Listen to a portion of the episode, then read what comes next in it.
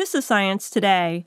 Diagnosing brain disorders can often be a challenge for doctors, as some psychological diseases have overlapping symptoms. These include memory loss in patients with depression and suppressed mood in people suffering from dementia.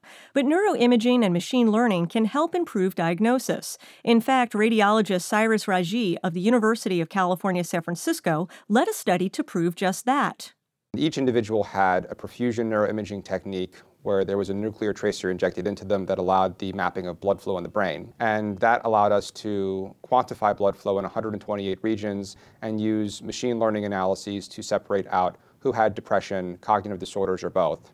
Machine learning is used often to quickly process and analyze patients' data in digital format. What machine learning will do in the future for research is it will help us define new biomarkers that are helpful in predicting either who has a disorder or who has one disorder versus another that we're trying to separate from each other.